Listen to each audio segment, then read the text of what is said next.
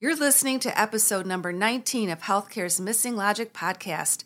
Today we have our first return guest, Bonnie Wesorick.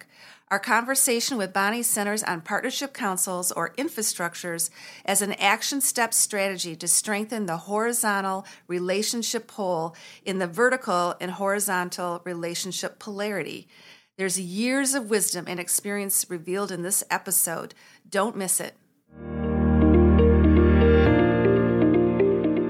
Welcome to the Healthcare's Missing Logic podcast. We're so grateful you've joined us today. I'm Tracy. And I'm Michelle. We've been interprofessional partners in healthcare for over 30 years. During that time, we've been engaged in healthcare transformation and the development of healthy healing work cultures that result in the best places to give and receive care. We've engaged with healthcare leaders from across North America, and we are tired of seeing time, money, and resources wasted on change efforts that are not sustainable. In this podcast, we explore significant, reoccurring, and competing challenges faced by all healthcare leaders today using a brand new lens called polarity thinking, the missing logic in healthcare. You could say we represent the money ball of healthcare. We're here to expand your current thinking and challenge your reliance on problem solving tactics.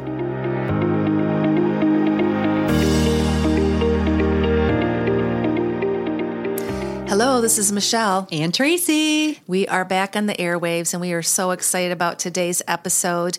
We had our first return guest, Bonnie Wesorick, and we are always so excited to be with Bonnie. She's one of a kind. Oh, she is. You know, she was one of our first podcast guests with Dr. Barry Johnson. And uh, we that was episode number two. So if you haven't listened to that, we highly encourage you to go back and listen to that. And we'll put the link in the show notes for you. You know, Bonnie's been our long-time esteemed mentor and colleague. Yes. And she has done phenomenal work, and she was the first to bring polarity thinking to healthcare. And she's the author of Polarity Thinking in Healthcare The Missing Logic to Achieve Transformation. And uh, just a little bit more on Bonnie, in addition to the extensive bio we have uh, in episode number two.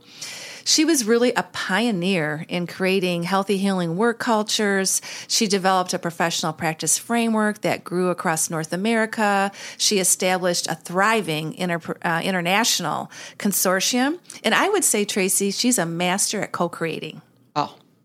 Nobody can co-create like Bonnie. I know. Right. The other thing to know about Bonnie is um, she led and was co-author of the Partnership Council Field Book, Strategies and Tools for Co-creating a Healthy Work Culture, and was really committed to understanding what clinicians and leaders needed. And she always put action where her words were. That's what I just so admire about her. Uh, she certainly did.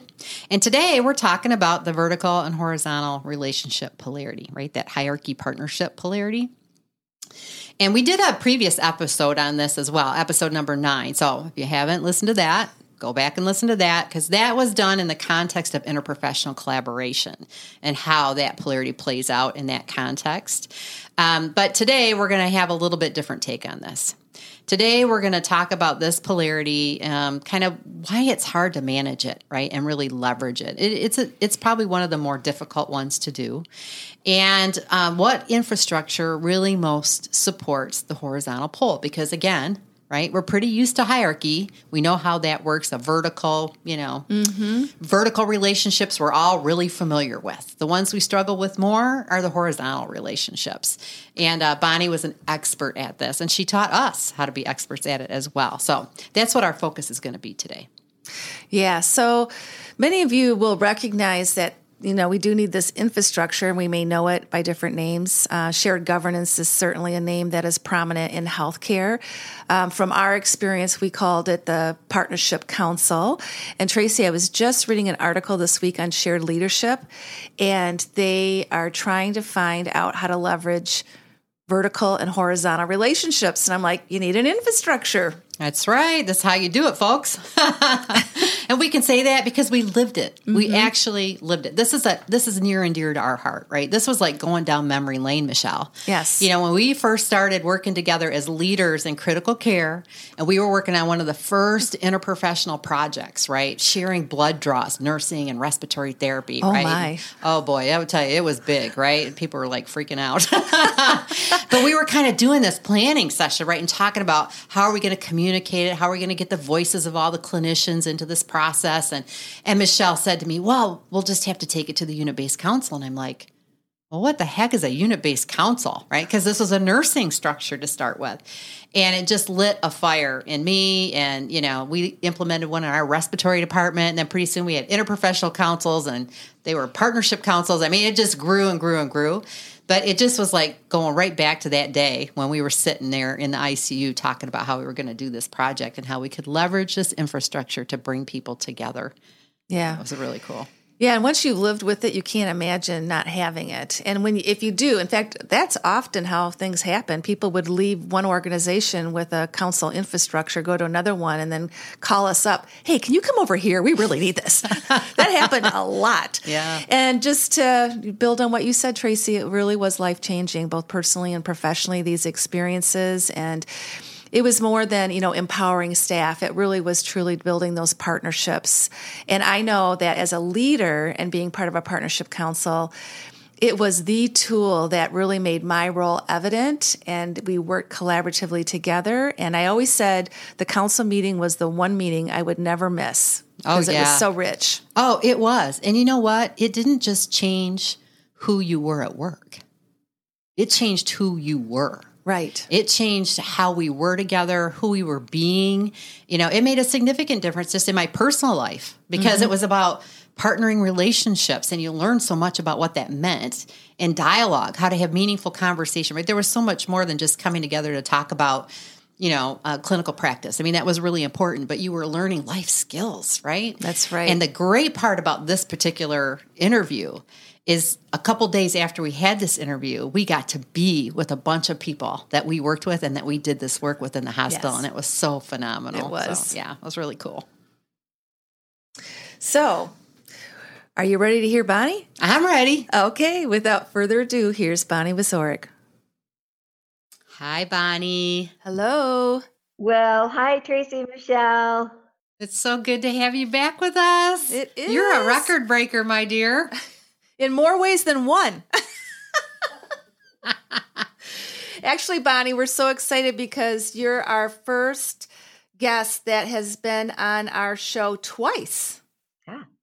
Yes. So um we feel so privileged to have you back with us again today and um we just want to know have you been enjoying our podcasts? Oh, yes. I have listened to all your podcasts and I think what makes your podcast so good is that they are designed to have meaningful conversation about real day to day issues facing everyone who is in healthcare. And another pattern that I noticed is that the conversation flows because the two of you are engaged and your experiences, expertise, and wisdom related to these day to day work of creating best places to give and receive care brings a context that provides a listener, I think, a deeper personal, professional, local, and global vision. So I'm thrilled to participate. Yeah, well, that's great. great. Well, you know, we try to keep it real, right? Yeah. we're keeping it real. Well, we're so excited um, when we decided that we really wanted to revisit uh, a, a polarity we've already talked about, and that is the vertical, horizontal, or hierarchy and partnership polarity. And uh, Tracy and I did an episode on it uh, earlier around the context of interprofessional education and collaborative practice. But we wanted to bring it to the practice setting, into the healthcare environments, in the context of leadership and just organizational relationships. And we said, oh my gosh, we have to invite Bonnie Wesorick to come back to really talk about this polarity with us and all of her experience and wisdom. And before we get started, just wanted to say that we'll probably we'll probably um, use the terms vertical and horizontal because, as we know, polarities represent neutral poles, and um, with the vertical representing hierarchy and the horizontal representing partnerships. And um, I, you're just the perfect person to talk about this polarity today. Yeah. So, can you share from your perspective? Uh, the significance you think this polarity has on healthcare and what you've uncovered about it? Well, um, you know, I think probably I represent a little history um, within the context of leadership relationships and work cultures. And looking at the healthcare history, I think will not only explain um, each pole must have a neutral name, but it will explain the importance of this polarity and why every leader needs to not just understand it, but live it if they want to have a healthy, vibrant culture for all those in, in their system. For now, so you know what? It's sort of a broad topic, and I found myself thinking, "Holy smokes, how am I going to deal with this?" Uh, to be honest with you, and um, and I, like I said, I was glad that we were seeing it from a perspective of history. So, just for context on leadership, I found uh, the history of Parker Palmer is really important for all of us in leadership to ponder and remember because he said something that is I was with him one evening and it just struck me. He said, "You know what a leader is? It's a person who has an unusual degree of power to project on other people his or her shadow or his or her light. A leader is a person who has an unusual degree of power to create the conditions under which other people must live and move and have their being and condition that can be either as illuminating as heaven or as shadowy as hell. He concluded that quote by saying this A leader is a person who must take special responsibility for what's going on inside him or herself, inside his or her consciousness, lest the act of leadership create more harm than good. This polarity speaks to the responsibility, I think, of every leader who sets the stage for relationships, which in fact will determine their culture and the health of their culture. Now, my personal history with this polarity may be helpful for others. I have lived the last 58 years of this history. This polarity is about relationships and the quality of relationships. And the history of relationships in healthcare is historically, I think, very clear. The roots of healthcare relationships are associated with the norms within church, military, and academia, and all these entities are hierarchical in nature. These relationships are based on power, the kind of, you know, the buck stops here kind of power. Mm-hmm. A common term, yeah, emerged as I was uh, moving into the practice field, and the term is boss subordinate. Mm. Within this, everyone knew who was in charge, who was the most important, and who was the boss was. And, and I noticed that there were two distinct groups of power.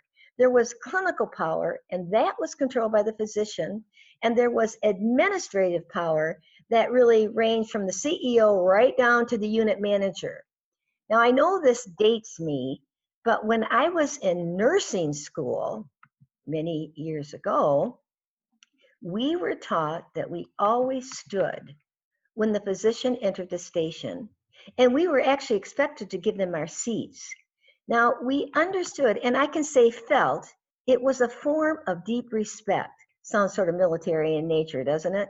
Mm, the, physicians, the physicians were the boss over patient care, and the administration or managers seemed to be the boss over us, those who gave the care that were not physicians.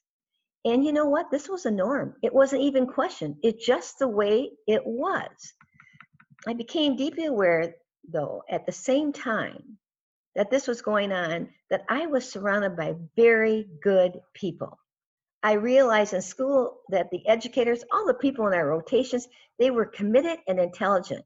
And I have never doubted that to this day. They cared as much as I did about making sure the care was good, and I knew they knew a whole lot more than I did. Let me let me repeat that. I knew they knew a whole lot more than I did. I, look back and think the fact that I was uh, raised also in a faith-based education from first grade to through nursing school that I was markedly influenced. I mention that because there was a natural understanding that we were accountable to the mission to serve humanity. It was a calling, not a job, a call to serve those in need of health care. It was instilled in us. It was instilled in us to respect the personhood and care for each person as an individual. The reason that's so important, it spoke to why I personally entered the profession, and I think most of my colleagues. So when I went into practice many years ago, I entered with great passion and compassion. I remember realizing, that I had to know way more than I did if I was going to live my mission or purpose as well as make it in the real world. I concentrated on learning everything I could from those around me, as well as reading and studying. Therefore, doing what the doctor said or the manager expected seemed appropriate, partially because they seemed to know much more than I did. It, it seemed appropriate until it didn't. It took me a while to assess the culture and patterns of practice around me. It took me a while to realize what the doctor said may not be the best thing to do for the patient. What the manager expected of me and what they expected me to do was not always the best. And what my peers expected wasn't always the best for the people we care for or for us as provider. What I didn't realize that I was experiencing the downside of hierarchical boss subordinate relationships. I didn't know what to call it. And I certainly didn't know that this was one pole of a polarity, nor did anyone else around me at this time. We didn't even know what, it, what the other pole was for healthy relations, as we call the horizontal or partnerships. The healthcare culture was unipolar. And we know that it is 100% predictable. And if only one pole of a polarity is supported, it will always go to the downside of the dominant pole. The culture was not healthy. So you, you, you know, you may wonder when and how did it come to, to be that healthy relationships um, were optional? Because I think that's what I was experiencing. Excuse me. Well, this reality, I hope I didn't go on too long with it, led to, led to institutional practice. One directed by doctor's orders, hospital policies, procedures, rituals and patterns and routines, all understandably important in this fast paced world. Over time, though, what happened is we became less driven by the mission and more driven by how quickly you could get things done. We became task dominated and we began to even see our patients in a different way, more as a medical diagnosis, because, you know, that's what the doctors were dealing with. Mm-hmm. For, you know, for example, I was in that generation where we actually referred to the, the people by their diagnosis. We'd say, I got the heart in two. Well, I've got the kidney in three. and as we dehumanized our work, you know what we found? We could get more things done. The result I found myself living in a hierarchical, task dominated, often margin driven, and fragmented system. I saw people in our history lose their passion and sadly saw fear and that they wouldn't speak up. And they, you started hearing things like, well, it doesn't matter what I think. It, there was a powerlessness, and oh, blame was everywhere. When anything went wrong, we always blamed somebody else. I remember overhearing conversation from the bosses. It wasn't just amongst us. And they would say things like, you know, how do we get buy-in around here? How do we motivate these people? Why are there so many complaints? And why don't they volunteer to help make this place uh, better?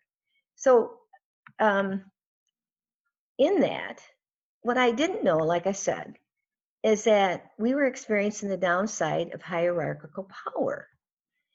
Um, but but I have to tell you, even before I knew about polarities, I knew something had to be done. The culture was not healthy to the point we could not carry out our practice. So when I learned about polarity and realized that both poles of a polarity are good, I understood that the name of the poles needed to be positive, and the word hierarchy, because of what historically took place, would put people on the defensive immediately. So the term vertical, it was understood back then because it represented the typical organizational structure, which could be seen as neutral. Um, and it may even lead to us understanding it if we called it something else. We needed a positive or neutral term that did not come with a baggage of our history. What became evident in our history from this brief little overview of history was these polarities never go away. They are not problems to solve. And if you don't get it right to manage them, you will have another chance. That's the good news because they're not going away. So we knew we needed to act on this. And we have to remember that hierarchy is about controlling behavior, not about expanding potential. Governance is not the center of relationships, the mission is. And in this history, that became less obvious. Wow. You know, and I think even, you know, you talk about this history, Bonnie, you know, from the time when you first entered into the profession, but many, many years later, right? It it's still there, right? We still see some of these things happening in healthcare today. So I think, you know, when I think about how does this show up, it's still showing up in some regards in the same ways. Yes. Yeah. It sure is. And you know what we've learned about that is that polarities show up with complaints. And, um, you know, the poor work, disengagement, dissatisfaction. You here's what's important for us as polarity thinkers. You will hear the early warning signs, and then you will be able to see the actual downside of each pole being experienced with the people around you. Um, that is why I think it's important to know the map of each polarity. What is critical here is that this polarity and how well it is managed is core to a healthy culture. And the importance of a healthy culture is that it impacts the ability to reach the greater purpose of every other polarity.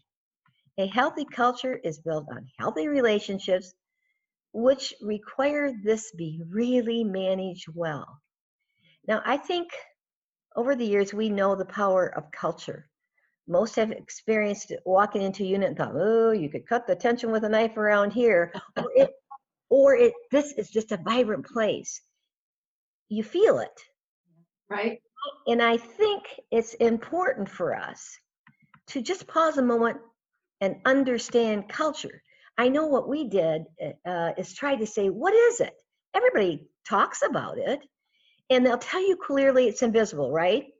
But there's something tangible. There's a about it. And I thought, well, what in the world is a tangible? And you know, take it with a grain of salt. I believe the tangible presence is simply the unseen souls of the many who walk there. And a healthy culture, one in which the unseen souls of the many who walk there, they're they're simply connected. And what connects us is the mission that part of their work that speaks to their heart, their passion. And the mission of healthcare is intimate work in the development of humanity. So, what's an unhealthy culture? Well, one in which the unseen souls of the many who walk there are disconnected, and they're disconnected from each other, and then they lose the impact of a shared mission. I think, I think it's important to remember we can't connect with another unless we are connected to our own soul, which, by the way, leads to a whole lot of work that we have to do personally and individually. Well, that's the self other, right? Absolutely. Self other polarity, right? Our own personal growth, our yeah. own reflection, our own personal work so that we can contribute to the whole and connect with others. Yeah, that's, I, I think that's just so important, the whole culture piece, oh, right? Because oh, keeps coming up over and over oh, again. yeah, because it's, it's, and it's the hard work, right? That's the hardest work. And in some respects, delivering the care is the easy part. Mm-hmm. But creating the environment, right? Creating that culture that fosters, right? Relationship, only, you know, healthy personal relationship and connected, right, right with others. It's just, it's hard work. Mm-hmm. Mm-hmm. mm-hmm. It's very, you have to be very intentional and it takes leadership. Yeah. Right. And yet, often it's referred to as the soft stuff. Yeah. But really, it's the hard stuff. It really is. it, it is. is. It really is. And I, you know, I think uh, I really appreciated your just the statement that you made about right. It seemed appropriate until it didn't. And yes. I just think sometimes in some organizations and in some points in time, it becomes, you know, there becomes this awareness that it's not okay. It's kind of like, you know, as we talked about in the interprofessional context, right? It's not yes. okay to not be connected, to not have the relationships, to not have the culture that supports the best right. from all of us, right? And and and organizationally overall, right, with leadership and and clinicians. I just I did that just really struck me when you said that earlier. Mm-hmm. Mm-hmm. So, you know, what I notice in uh, organizations when, when I'm in the literature, and, and, what we know a key um, indicator of a polarity, right, Bonnie, is when we're moving away from something and towards something else, right?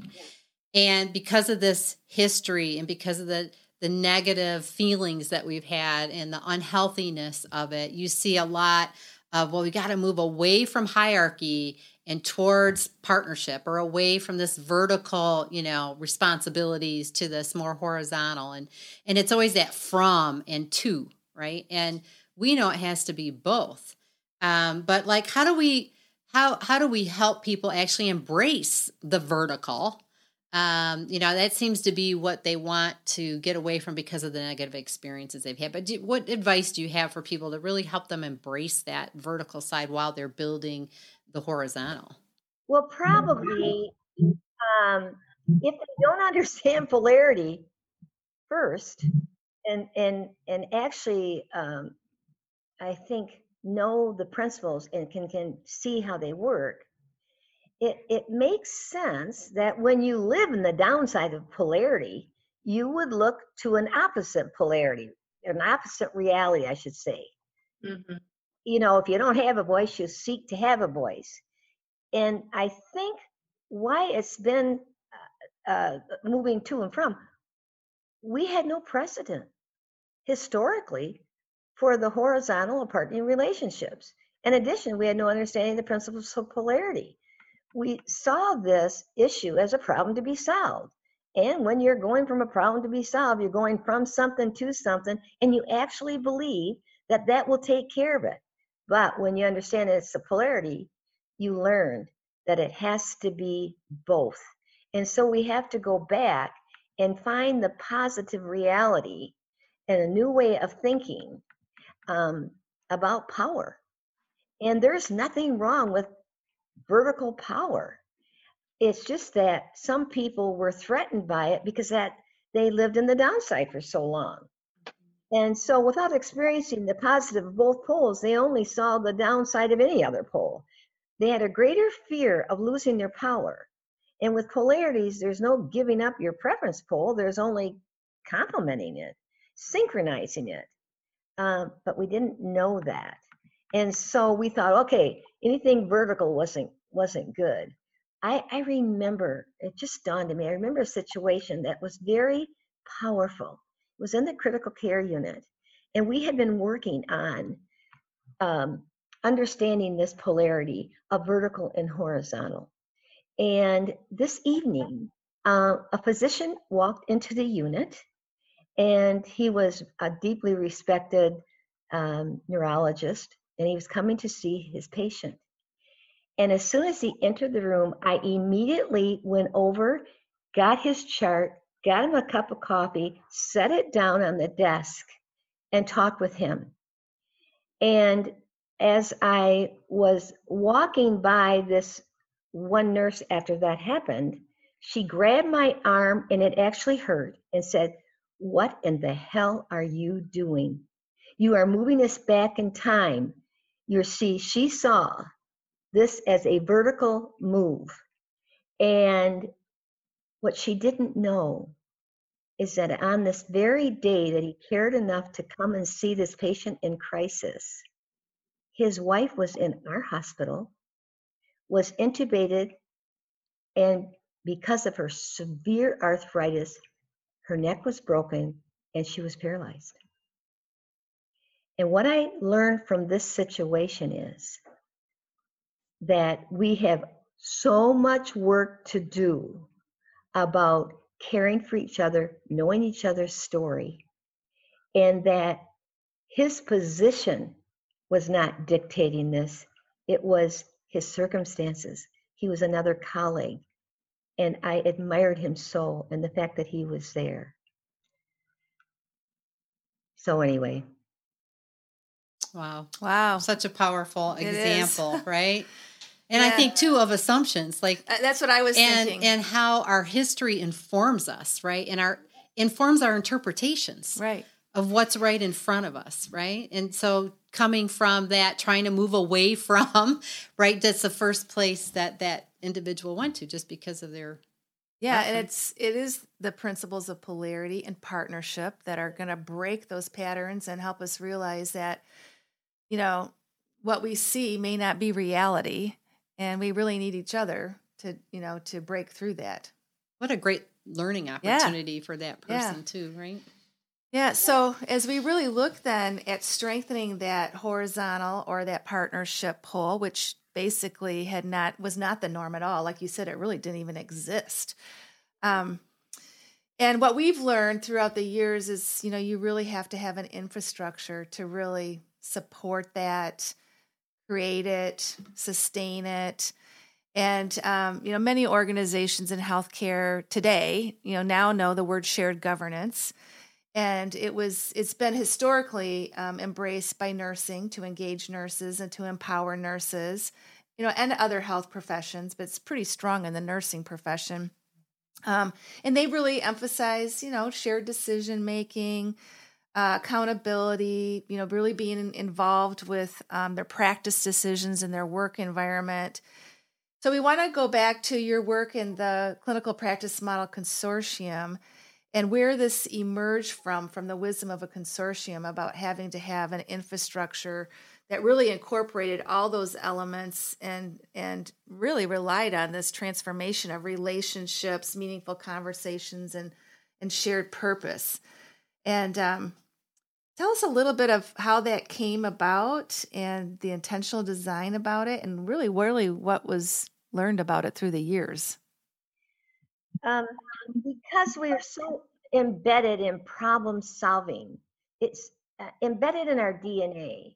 It was very difficult for us to um, come to grips with uh, believing, almost believing that partnership was the other pole, and that we had to admit we didn't know much about it, and we had to do a great deal of work to uncover what it really meant to us. Spent hours and hours of evaluation with our peers. What does partnership look like? What what do we need to think about? It really is very much about caring about one another. And um, so I, I realized that we had to, first of all, bring the wisdom of the map so that they could recognize the downside of both vertical and horizontal. And then we had to uh, decide what it is we could do to connect with the wisdom of one another on a daily basis. And what we realized right up front is that we had no place to do that. We also realized that there was no one person, there was no no one profession, no one discipline, no one department, no one specialty that will ever determine safe quality care, which we all wanted. It would take all of us. And, and just knowing that, it seemed logical that we had to do something to connect the many roles and the uh, the you know we had staff managers educators researchers we had think about all the disciplines that were surrounding us that you talked about when you did the um, uh, the, the other broadcast uh, podcast many the many professionals alone if you just think about it is it's like respiratory social pharmacy pastoral care nutrition the ot the radio i mean I, we could go on and on right? The providers the yep. the payers um, and that we had to be connected. And we didn't know how to do that.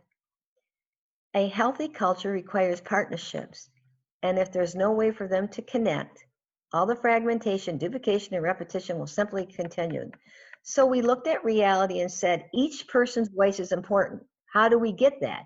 Well, you start you start always local. You go start at the unit council. So we established unit councils. They look very different from the vertical. They were horizontal. and that's where the term came from.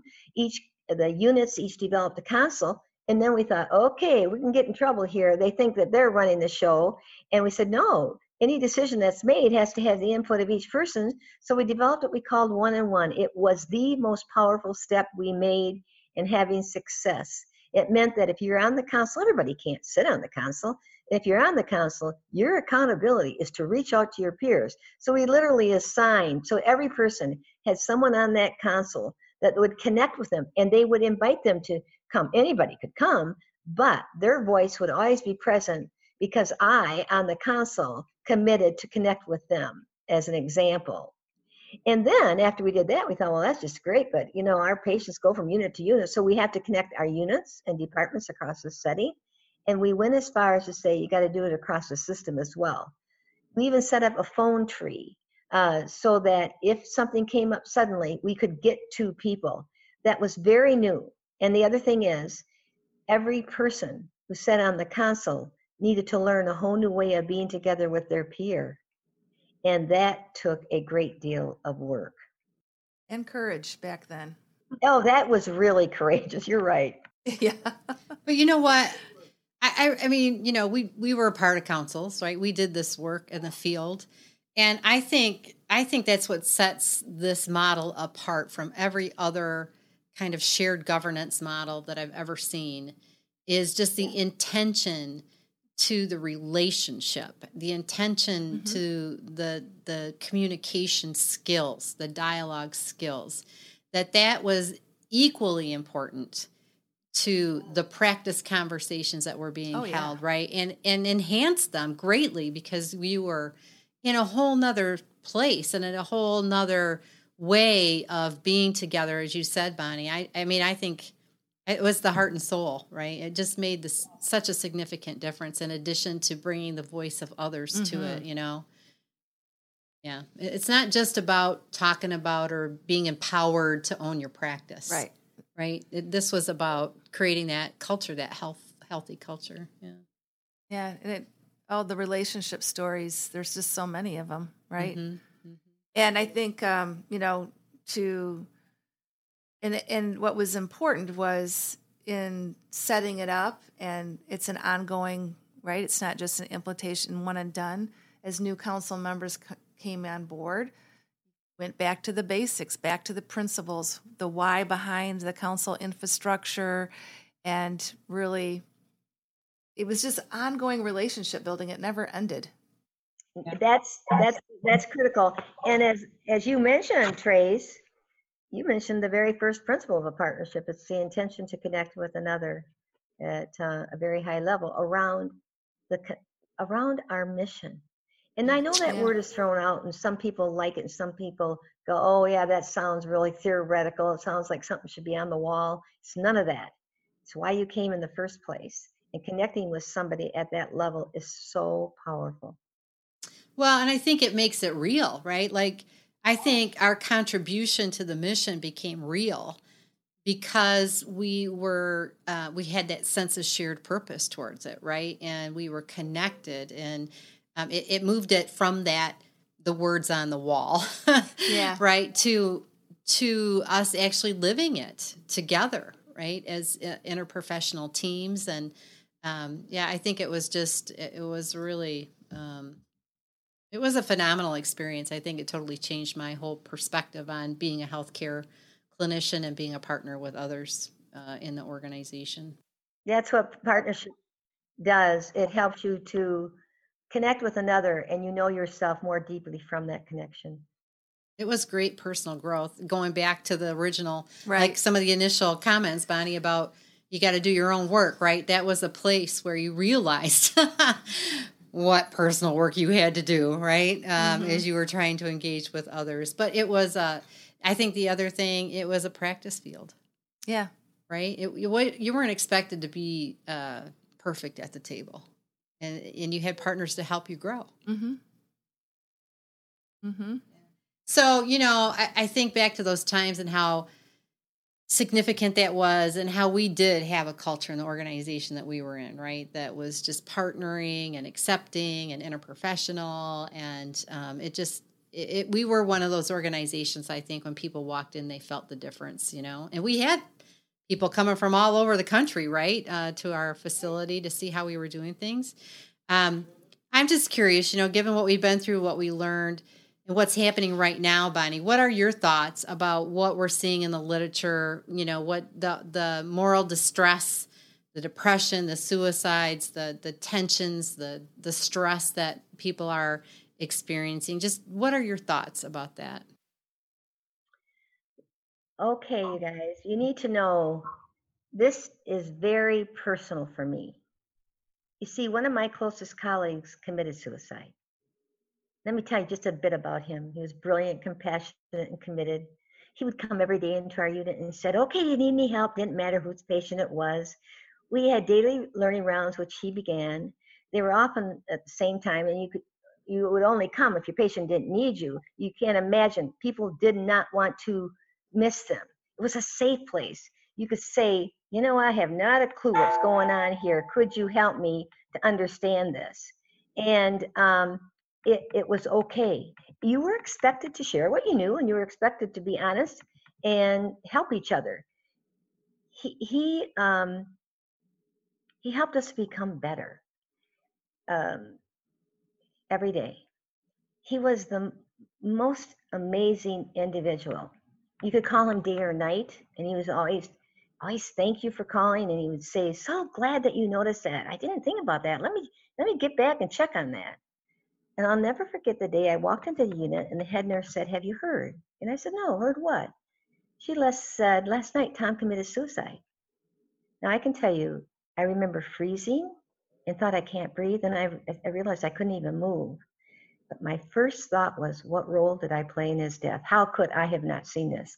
I had a, a, a we had a close relationship, and I immediately had a feedback, you know, of a flashback, I should say and, and sometimes he would say, Hey, you got a minute to talk? And we would go meet in the clean utility room.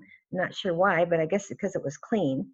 But one day I walked in and he was uh, in the back of the room with his back to me. He had never done that before. He started to speak and then he stopped. He was hesitant. He was never hesitant to speak. He came closer and as he walked towards me, he said, Well, I'm wondering. And he hesitated. I'm wondering if you would be willing to say a prayer with me for Jack. I knew who Jack was. He was a patient going to surgery that day. Tom was a neurosurgeon. He was a pioneer. And at that time, the outcomes were not as good as they are today. And I remember thinking, I wonder if he thought we blamed him for these difficult cases. Can you imagine what it would be like to spend 16 years in study and commitment and have this passion in you and care for a patient who could speak before he did surgery but not after, who could walk before surgery, but not after. And I wonder, did he think we blamed him? I wondered if he knew how much we loved him and appreciated all he did. And I realized at that moment I didn't thank him enough. And I couldn't bear this alone. And uh, that maybe I wasn't the only one. And I became loud, they told me. I deny that, but these are good people. And they very loud eh, to the group around. And this is what I said this is not a good place. You know what we do around here? We work each other to death and we very seldom say thank you. I don't know why Tom took his life, but I knew I was privileged to have learned and work with him. And I pondered what he had taught me and how I could honor him.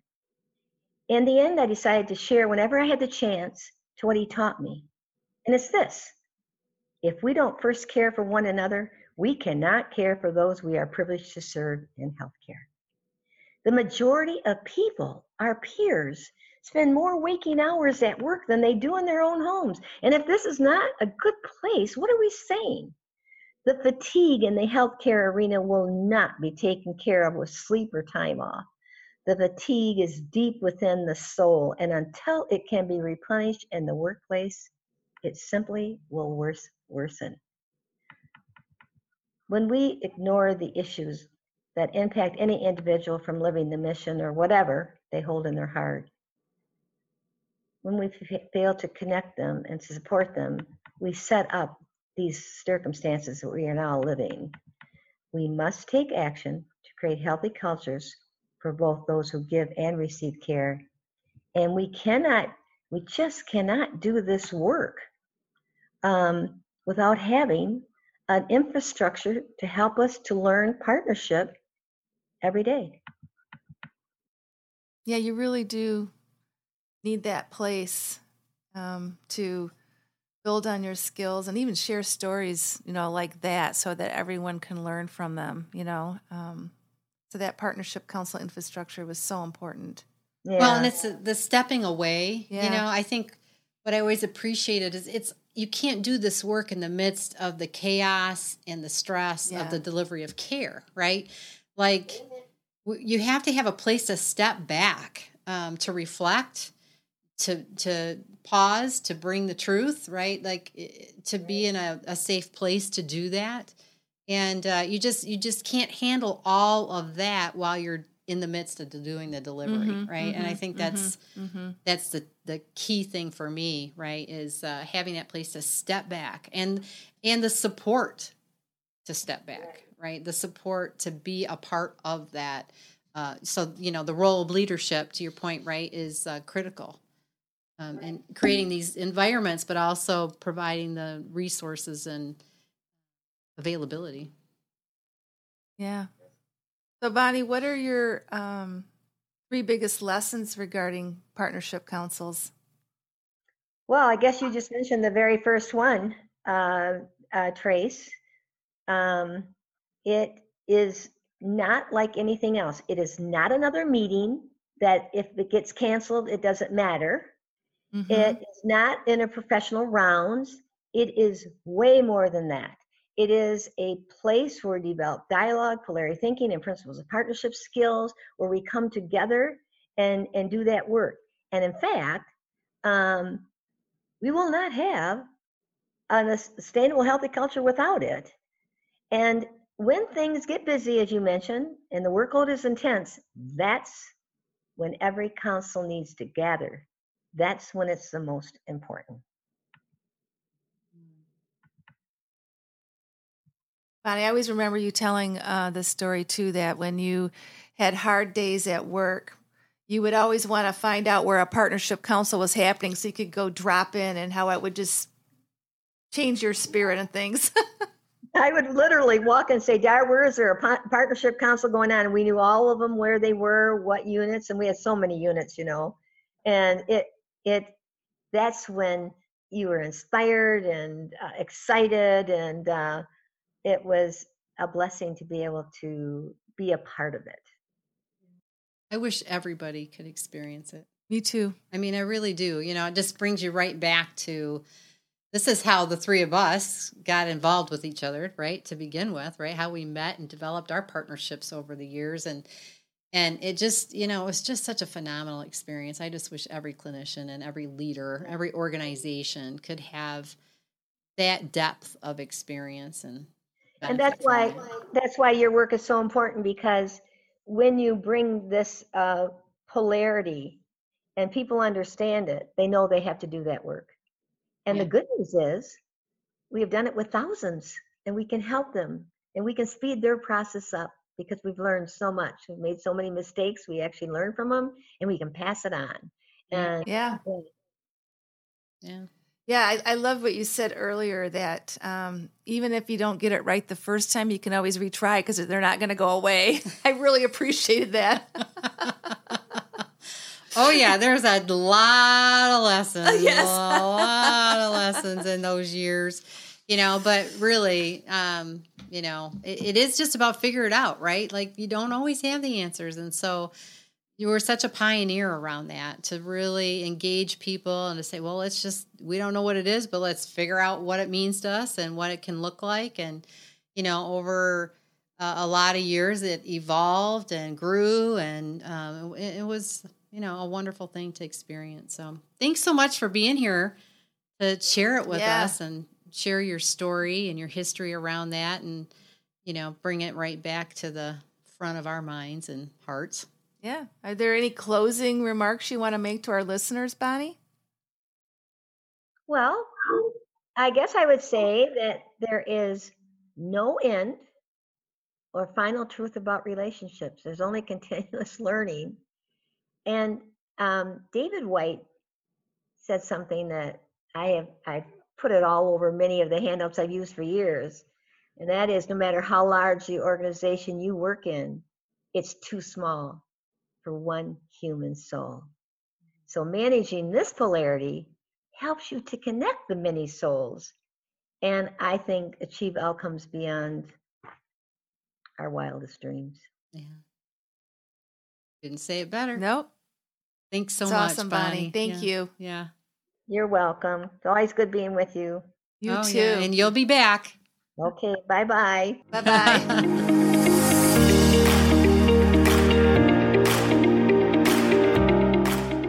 tuning in today. If you found our conversation insightful or helpful, please share this episode with others you think might benefit.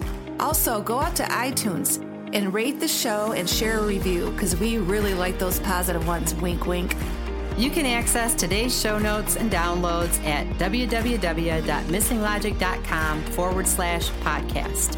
If you want to learn more about polarities in healthcare or how you might manage them in your organization, you can contact us for a free consultation. Just go to our website at www.missinglogic.com.